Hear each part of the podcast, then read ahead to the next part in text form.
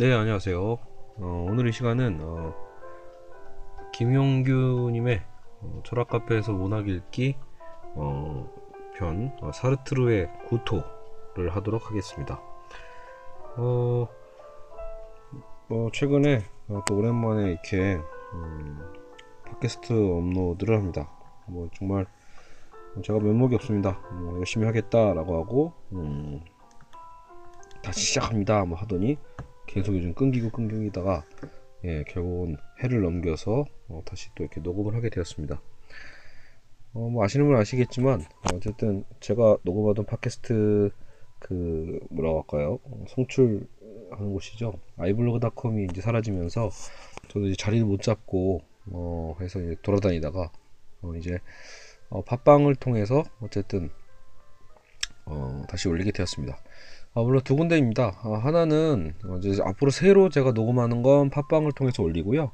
어, 신화표 홀로 시즌 1이 있습니다. 시즌 1은 즉 예전에 그동안 제가 녹음했던 것들을 다시 다 그 업로드를 한 그 상황, 그러니까 뭐랄까 업로드는 따로 어떤 방송 그 송출하는 곳이 있거든요. 그래서 거기는 이제 uploading 제한이 없어서 아마 신생업체여서 그런지 예, uploading 제한이 없어서 이제 그걸 통해서 올렸고요.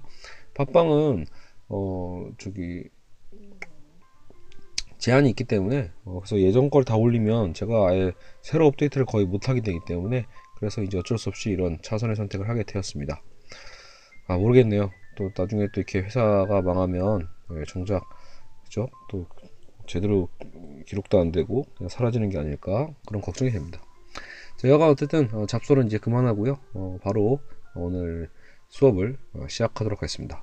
음, 이제 유신론적 실존주의가 키에르 케고르였다면 어, 무신론적 실존주의의 또 대표 주자죠. 어, 사르트르 그 또 사르트르가 썼던 소설 어, 구토에 관한 내용입니다.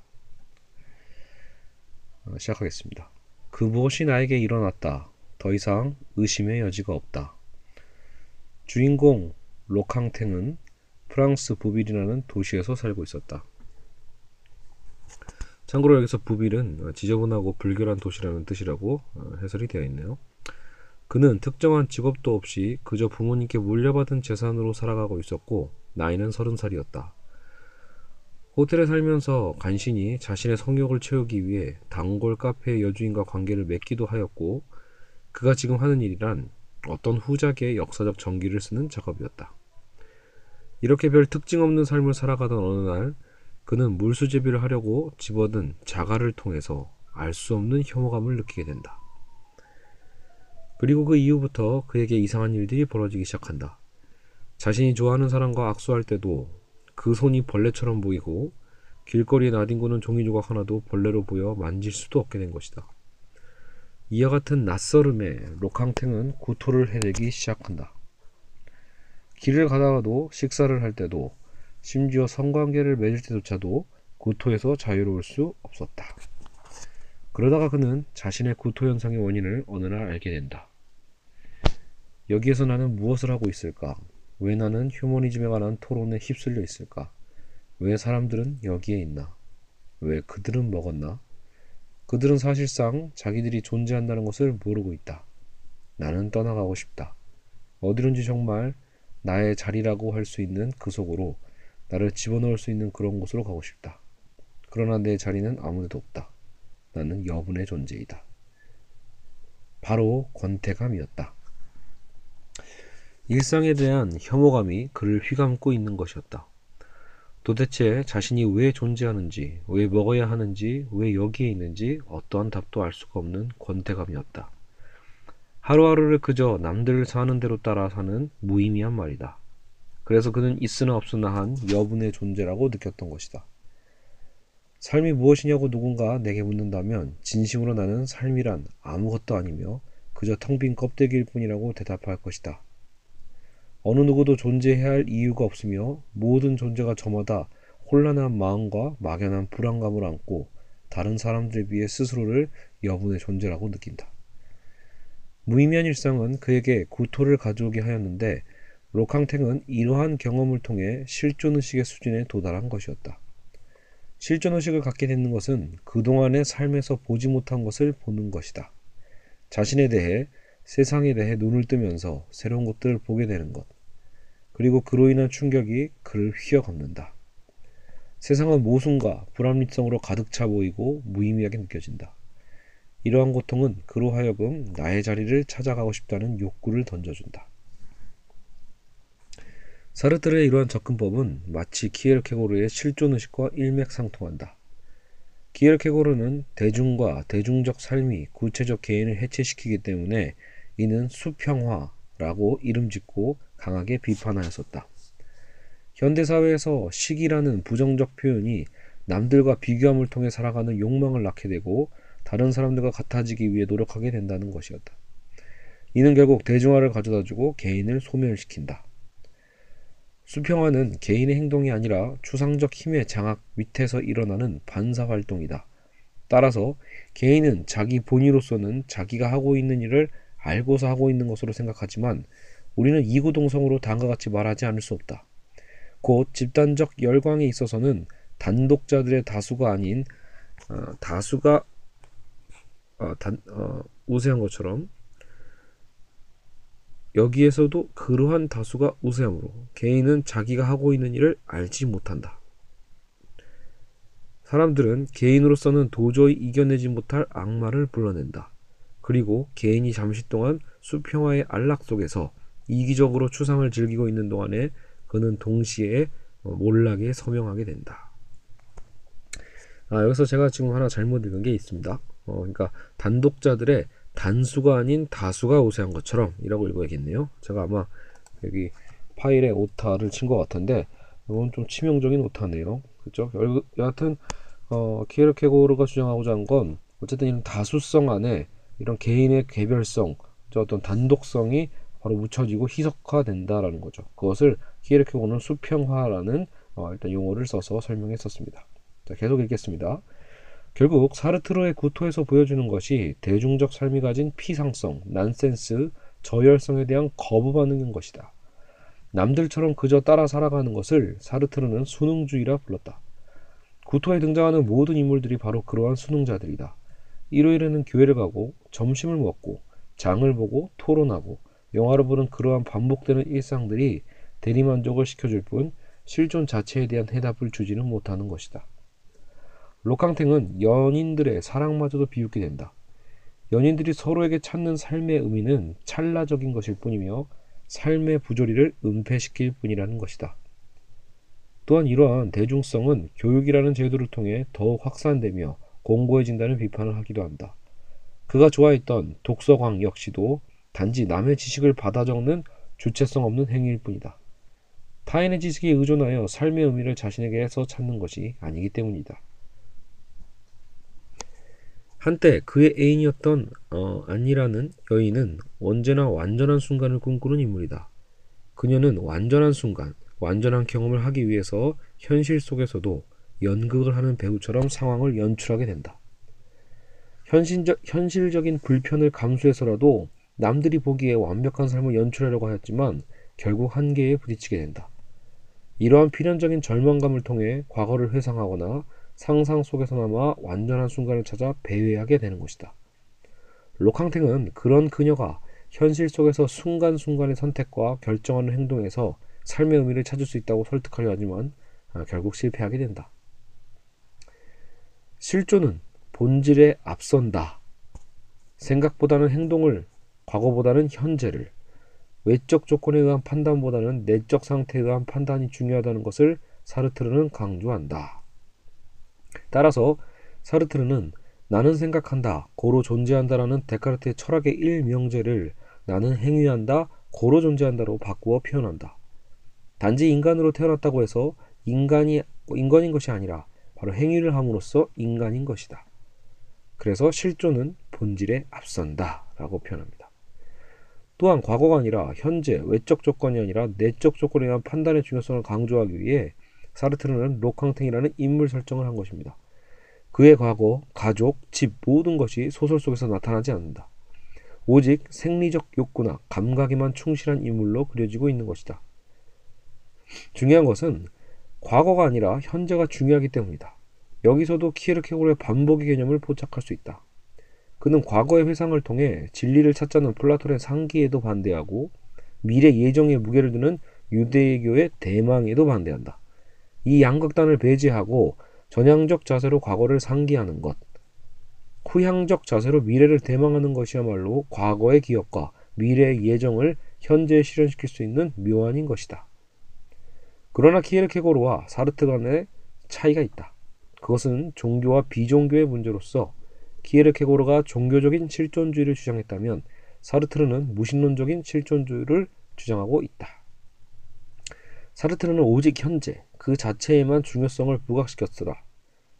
어, 아, 부각시켰다.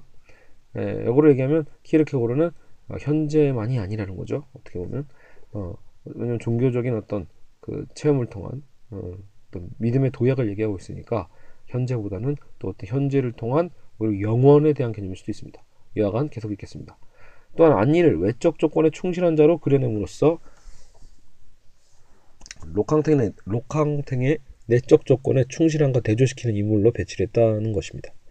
결국 사르트르의 실존은 사유가 아니라 행동이며 외적 조건이 아니라 내적 조건이 중요하며 따라서 비본래적 지식에서 벗어나 본래적 지식을 실천하는 것이다. 그렇다면 구토에서 벗어나기 위해서는 어떻게 해야 할까? 사르트르는 인간은 자유롭다고 주장한다. 어떤 관습이나 제도도 혹은 신마저도 인간을 억압할 수 없으며 인간은 매 순간 자신의 운명을 선택해야 하는 것이다. 그러나 키에르케고르가 주장하듯이 이러한 자신의 자유와 선택은 자유롭지만 동시에 버림받은 것이기도 하기에 그 한계가 있다. 따라서 스스로 선택한 자가 누리는 자유를 저주받은 자유로 규정하고 그 자유를 기꺼이 반납하는 작업을 시행한다. 여기서 안가주망이라는 개념이 나오는데 이는 현재 상태로부터의 자기 해방이자 스스로 선택한 상태로의 자기 구속이기도 한 것이다. 따라서 역사적 현실이 요구하는 사회 문제에 스스로를 잡아매라고 강조한다. 실제로 사르트르는 실천적으로 사회 참여를 어, 하였던 철학가였다. 로캉탱은 자신의 여분의 존재로 느끼면서 자신의 삶을 포기하는 단계까지도 고민하게 된다. 그러나 먼저 도시를 떠나려 하는데도 아무도 자신의 삶이 이 도시에 의미가 없었음을 확인하게 된다. 자신이 없어도 누구도 아쉬워하지 않고 그저 잘 돌아가기 때문이다. 다시 한번 체념하는 가운데 우연히 자신이 좋아하는 재즈 음악 속에서 새로운 희망을 깨닫게 된다. 레코드판에 담겨 있는 음악은 이미 죽어 있는데도 불구하고 그것이 축은기를 통해서 다시 살아나 자신의 귀에 들리는 것이다. 이는 여분의 존재로서 존재하는 죄악으로부터 벗어나는 구원인 것이다. 여기서 그는 전율을 느낀다. 자신도 똑같이 반복되는 무의미한 삶 속에서 어떤 행위를 함으로써 벗어날 수 있다는 가능성을 본 것이다. 그리고 그는 책을 쓰기로 결심한다. 이전에 전기나 어, 전기나 쓰는 죽은 지식이 아니라 인간을 깨우쳐 줄 수 있는 의미 있는 소설책을 말이다. 자신의 소설을 통하여 자신은 죽어 있는 듯해도 다시 그 책을 펼쳐드는 사람들을 통해 다시 살아나는 것이다. 그리고 실존적 의미와 깨달음이 계속해서 살아가게 살아가는 것이다. 여기서 소설, 은 아, 끝을 맺습니다. 구토라는 소설 속에서는 아직 사르트르의 앙가주망의 개념까지는 아, 발전하지 않았다고 나오네요. 그러나 설령 행동하는 철학으로 발전한다 하여도 과연 인간은 실존 속에서 자유로울 수 있을까? 라고 이 저자는 질문을 던집니다. 여기서의 저자는 사르트르가 아니라 그러니까 김용규 철학자죠. 사회 참여를 한다고 하여서 삶의 구토에서 벗어날 수 있을까? 단지 또 다른 의미, 보람을 경험하는 것에 그칠 가능성이 크지 않을까? 어쩌면 키에르케고르가 사유했듯이 결국 신을 통해서 실존의 의미를 찾는 것이 오히려 합리적인 것은 아닐까? 라고 질문을 던지면서 어, 이 파트를 마치고 있습니다. 어, 일단 뭐 그 주어진 분량은 굉장히 제가 빨리 어, 빨리 간단하게 설명을 다 읽어드렸는데요. 어, 일단 뭐 제 생각을 말씀드리자면 일단 아 하긴 제 생각은 중요하지 않을 수 있죠, 여러분. 어차피 이, 수가, 어, 이 신가는 기본적으로 어, 뭐 사르트르의 구토를 살펴보는 시간이니까요. 여러분 어쨌든 그 이 소설의 이 줄거리만 들으셔도요 공감되는 부분도 있으실 거예요. 그러니까 왜 우리가 살아가다 보면 그 저는 이제 이 구토란 말을 그 물론 저는 평생 살아가면서 뭐 진짜 그 실제적인 어떤 이 구토는 어 정말 많이 해봤습니다. 뭐 술을 마셔서 구토한 경우도 어, 물론 있고요. 중학교 때부터 어, 술을 했던 기억이 나네요. 아, 아, 거꾸로 저는 아, 대학에 들어오면서 술을 아예 끊었기 때문에 음, 역으로 이제 정작 성인이 돼서는 사회생활하면서 술을 마신 적이 정말 한 번도 없는 것 같네요. 네, 거의 없어요. 그 여하튼 제 술 얘기하려는 게 아니라 구토의 개념이 나오다 보니까 말 그대로 여러분 우리 일상 우리가 삶을 살아가면서 토하는 경우는 뭐 술 마시고 토하거나 말 그대로 어떤 뭐 저 같은 경우는 어릴 때 멀미를 정말 많이 했거든요. 그래서 멀미하면서 토를 많이 했는데 사실 이 소설에서 나오는 그거는 좀 다른 개념이죠. 하지만 여러분 결국은 뭐예요? 내 속에 있는 무언가를 이렇게 다 소화하지 못하고 그냥 다시 토해낸다라는 거잖아요. 그죠? 그래서 그 뭐랄까 이것도 결국은 여러분 뭐 아래로 나오나 뒤로 나오나 결국은 다 별로 좋지 않죠. 근데 약간 뭔가 소화되지 않고 그러니까 남은 찌꺼기가 아니라 어떻게 보면 어, 그저 그 자체가 다시 예, 잠깐 들어갔다가 나온 이런 개념을 봤을 때 왠지 더 뭔가 비참한 기분이 드는 게 바로 이 구토인 것 같습니다. 배설보다 더한 그죠? 어, 여하간 이런 삶의 구토에 대한 개념들은 결국은 그렇게 이제 뭐 비유가 되는 부분도 있겠죠. 그러니까 우리가 살아가면서 특히 이제 군대에서 저는 이 영화를 정말 많이 들었거든요. 그러니까 토할 것 같은 일상이라는 거죠. 토할 것 같다. 어떤 굉장히 막 그, 아, 뭐랄까요. 뭐 그, 소대장이나 부소대장이 그냥 작정하고, 여러분 군대에서 그런 게 많습니다. 그냥 깔려고 작정하면 당할 수밖에 없죠. 그러니까, 근데 그게 뭐 한 분, 두 번, 뭐 또 가끔씩이지, 이게 막 집중적으로 일어날 때가 있어요. 그래서 그런 어, 괴롭힘 속에서, 그죠? 그런 피곤함 속에서 어떻게 현실의 구토, 그죠? 그런 어떤 토할 것 같은 현실에 굉장히 공감하게 됩니다. 저는 실제로 아직도 기억이 생생하, 생생한 것 같아요. 그러니까 정작 어, 군대 가기 전에는 삶이 토할 것 같다라는 어떤 느낌까지는 안 들었었거든요. 그냥 뭐 삶이 힘들다, 뭐 우울하다, 뭐 이러면 이렇게 표현하지만 어, 토할 것 같다, 뭐 이런 생각은 자주 안 일어나거든요. 근데 군대에 가보니까 정말 삶의 부조리 어떤 절정 같은 걸 집약해서 보는 거죠. 그래서 도저히 현실을 피할 수도 없고, 근데 그 상황에서 정말로 다가오는 어떤 그 현실 자체에 대한 어떤 이럴까 공포랄까요? 그 어떤 피곤함, 뭐 스트레스 여러 가 여러 가지 것들이 정말 계속해서 반복돼서 일어나는 어떤 그 상황이 정말로 어떤 정말 그 정말 구토가 나옵니다. 그러니까 정말 그 상황 속에서 정말 그 속 어딘가에서 토할 것 같다는 어떤 기분만이 아니라 그 기분이 결국은 그쵸 육체적인 어떤 반응을 만들어내는 거죠. 그래서 그런 어떤 군 생활에서 어떤 그런 경험을 통해서 어떻게 보면 이런 것과 이 어떤 소설의 내용을 좀 더 잘 느낌을 갖게 되는 것 같습니다.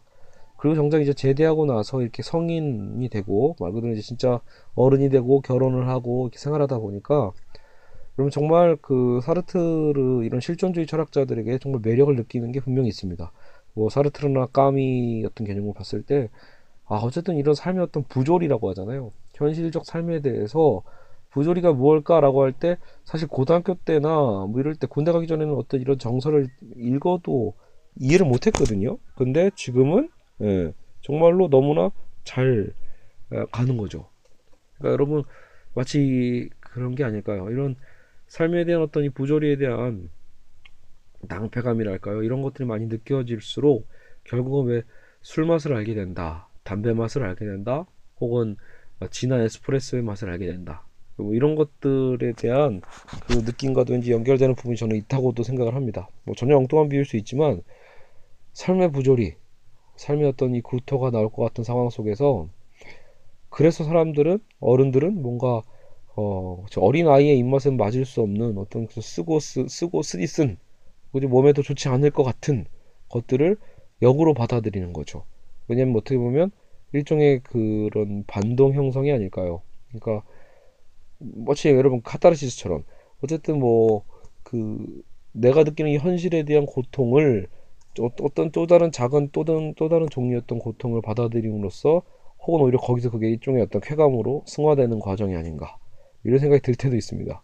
그러니까 저는 개인적으로 커피를 정말 좋아하는데 어, 뭐, 당연히 뭐, 어릴 때는 달달한 거 중심으로 먹었죠. 지금도 물론 단 거 좋아해서 커피 믹스도 좋아하고 그러긴 하는데요. 여하간 에스프레소를 굳이 사 먹게 되는 그런 단계로 가게 되는 과정은 결국은 그거 같아요. 인생의 어떤 쓴맛 그죠? 그런 것들을 알게 되면서 그 맛이 느껴지기 시작하는 거죠. 왠지 내 처지와 비슷한 것 같은 그런 쓴맛 이런 것들이 왠지 공감이 되고 거기서 이, 희한하게 어떤 위로가 된다라는 거죠. 어 여하간 그 뭐, 물론 전혀 실존주의 얘기를 하다가 전혀 커피 얘기나 뭐 술 얘기하는 게 맞는 건지 저도 잘 모르겠지만 뭐 여하튼 아 그래도 여러분 혹시나 지금 여러분 어디선가 굉장히 그래서 삶에 대한 이런 권태로움 여기서 중요한 게 권태였잖아요 늘 반복되는 일상과 지겨움과 어떤 알 수 없는 어떤 욕지가 나오는 어떤 구토가 날것 같은 이런 현상 속에서 현실 속에서 한 가지 뭐 이런 거죠. 그러니까 본질적으로 이 문제를 벗어날 수 있는 방법은 사실 어뭐 어우 죄송합니다. 여러분 시끄럽게 들리겠네요. 그 굉장히 어려운 얘기입니다. 저도 사실 여기서 김영규님의 견해처럼 사르트르가 얘기했던 이런 사회 참여 있잖아요. 안가주망. 그죠? 그리고 뭐 그 어떤 지금 책을 쓰을 통해서 어떤 이제 그 어떤 그 벗어남에 대한 일종의 어떤 탈주에 대한 개념을 얘기하는데 과연 그게 궁극적인 해결이 될 것인가에 대한 것은 저 역시도 회의적입니다. 그냥 하지 않았던 것에 대한 또 새로운 관점에 대한 어떤 시작점이지만 그것은 결국 또 하나의 권태를 어, 낳을 수밖에 없기 때문이죠. 결국 그게 인간의 삶이고 어쩌면 벗어날 수 없는 하나의 굴레가 아닌가 싶기도 합니다. 어, 제가 한때 굉장히 어떤 이런 측면에서 굉장히 고민을 많이 하고 특히 이제 현실적으로 어쨌든 그냥 뭔가 허망하고 뭔가 고통스러울 때 제가 되게 좋아하는 어, 분한 분이 그래서 그 이런 얘기를 하더라고. 이런 그 권장을 했습니다. 이런 메뉴를요. 그러니까 뭐 당장 삶의 어떤 방법이나 인식론의 변화보다 이런 거죠. 당장 이제 제가 에스프레소를 마시고 있다라고 했더니 아 그러면 어 이런 그거 있죠. 에스프레소 위에 어, 크림이 올라가 있는 그죠. 그래서 어그 에스프레소의 쓴맛과 그리고 그 크림의 달달한 맛 그렇죠? 그것이 어, 동시에 느껴지는 그 순간에 알 수 없는 뭐 어떤 그런 뭐 쾌감이 있다라고 했는데 정말 그 후로 그걸 꼼빠냐라고 합니다. 에스프레소 꼼빠냐. 여러분 나중에 커피숍 가셔서 꼼빠냐 주세요 하면은 어 에스프레소 잔 그 조그만 거에다가 크림을 이렇게 뻥긋하게 올려주는데 여러분 결국 그렇게 크게 돈이 아깝지 않은 어, 그렇죠. 물론 짜 양이 작으니까 뭐 많이 드실 분들한테는 아까워 보일 수 있지만 어, 어쨌든 그 크림의 그 달콤함과 에스프레소의 그 쓴맛이 함께 느껴질 때 아 이게 진짜 그래도 나름 인생의 어떤 묘미가 아닌가라는 생각이 드는 거죠. 그런 위로예요. 그러니까 에스프레소만 마시면 아 내 인생은 정말 쓰기만 하다라는 어떤 느낌이라면 꼼빠냐의 맛을 통해서 아 그래요. 한때는 달달하기도 했지. 혹은 어, 언젠간 달달할 때도 오겠지. 라는 어떤 그런 생각들이죠. 어, 약간 뭐, 뭐, 제가 뭐 여러 가지 어떤 여기 구토적인, 그죠? 구토적인 어떤 구토 날 것 같은 삶 속에서 제가 뭔가 대안을 제시하는 시간은 아닌 것 같고요. 어, 여하간 잠깐 그 유신론적 실존주의였던 그 키에르 케고르의 방법과 그래서 이 사르트르의 방법은 결과적으로 굉장히 큰 차이가 나버리는 겁니다. 자, 여러분 여기서 한번 잠깐 그 큰 계열만 다시 구분을 정리해드리고 마무리를 하도록 하겠습니다. 어, 왜냐면 여러분 그 사르트르 하면 이제 그 자유의 철학자라고도 표현을 하는데 자유를 굉장히 강조하거든요. 개인의 자유요. 그래서 아까처럼 참여하는 또 지식인에 대한 근데 그 참여도 역시 뭔가 어, 흐름에 쏠리거나 누구에서 강요당하는 그런 게 아니죠 말 그대로 아, 아까처럼 이런 권태로움과 어떤 그런 것들을 벗어나기 위한 어떤 저 실존적 자유라고도 표현을 하는데요 여기서 이제 그런 궁금증이 들어요 처음에 이제 이런 실존주의를 보다 보면 헷갈리는 부분이 아니 근데 자유라는 거는 어떻게 보면 이미 근대 철학에서 말 그대로 데카르트부터 시작을 해서 칸트까지도 칸트 역시도 자유를 중시하잖아요 그러니까 어차피 자유라는 거는 계속 강조되었던 거 아닌가라고 하시는 분들이 계실 텐데 바로 그 차이가 그 부분입니다. 그러니까 어, 같은 자유지만 기존의 어쨌든 이 근대 철학의 자유는 뭔가 보편적이고 진리적인 절대적 자유에 대한 개념이라고 보시면 됩니다. 제가 이제 그 인문학 강의 그 전반적으로 제가 이제 데우스 엑스 마키나라는 이름으로 이제 논술 강의를 계속 진행을 할 텐데 제가 강조하는 부분이 바로 거기에 있거든요.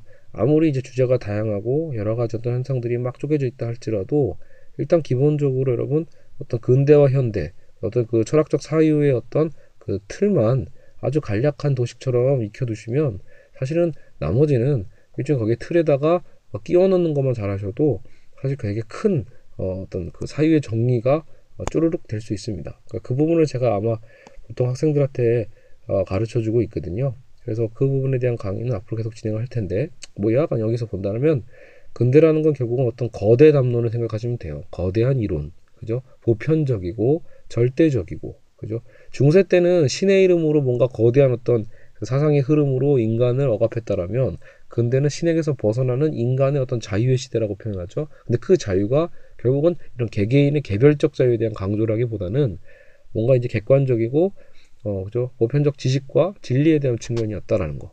근데 이제 사르트르나 오, 키에르케고르가 제일 먼저죠. 그러니까 키에르케고르나 니체 그리고 그 후에 20세기에 어, 사르트르나 어떤 이런 개념까지 와버리면요. 그때는 바로 이런 전체적이고 커다란 개념을 생각하지 마시고요. 바로 우리 개인 나 한 사람 지금 여기에라는 그죠 그런 얘기 많이 들었죠. 히어 앤 나우라고요. 그리고 뭐 어쨌든 지금 이 순간 그죠? 과거도 아니고 뭐 미래도 아니고 그죠 지속적인 것도 아니고 영원한 어떤 그런 측면이 아니라 지금 이 순간의 선택이죠. 어떻게 보면 순간에 나의 어떤 실존적인 선택들에 대한 그리고 거기에 대한 책임에 대한 얘기들을 하는 게 바로 자유다라고 보는 거죠. 그래서 이 개별성에 대한 범주로 크기로 보시면 어, 좀 더 이해가 쉽게 되실 거라고 생각합니다. 공간적으로는 거대 담론이 아니라 바로 제일 축소해서 바로 나 하나 개별적인 어떤 선택에 대한 자유고 거기에 대한 책임이며 또한 어, 공간적인 측면에서 아 공간적인 측면에서 지금 본 거죠. 시간적 측면에서 본다라면 그래서 뭔가 과거부터 현재 미래까지 쭉 한 번에 관통하는 어떤 그런 욕심을 내는 그런 어떤 그 영구적인 어떤 진리에 대한 개념이 아니라 그죠? 지금 이 순간의 어떤 선택 거기에 어쨌든 어, 일종의 어떤 최선일 수도 있겠지만 현재에 가로 충실하고자 하는 것이 바로 실존주의의 어, 특성이기도 합니다. 거기서 이제 뭔가 매력적인 느낌이 들기도 하는 거죠.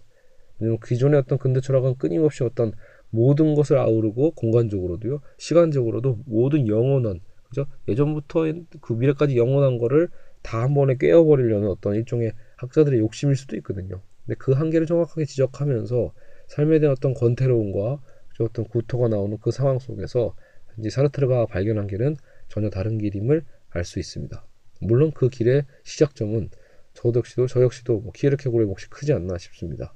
그러나 이제 여러분 이제 그 결과는 크게 다른 거죠. 결국은 본인의 행동이었던 이 안가주망이라고 해서 본인 어떤 사회 참여 행동을 통한 확보라면 사실은 이제 키에르케고르처럼 결국은 할 수 없습니다. 그러니까 뭔가 나의 실존에 대한 걸 깨닫고 뭐 현실에서 어떤 대중화 수평화 싸우더라도 종국에는 다시 절망에 빠지게 되거든요.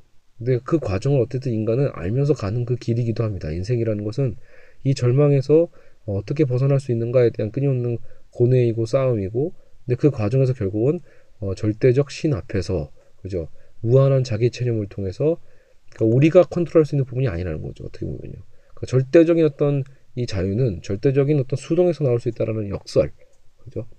절대적 자유는 절대적인 어떤 어, 수동과 순종에서 나올 수 있다라는 개념이 어떻게 보면 여러분 기독교의 어, 개적, 개, 가장 중요하고 심오한 부분일 수도 있습니다. 예. 뭐 여하간 어, 이 부분은 뭐 또 종교적인 분야니까 다음에 제가 또 신학에 관련된 책 해설이나 어떤 적용 분야에서 얘기하도록 하고요.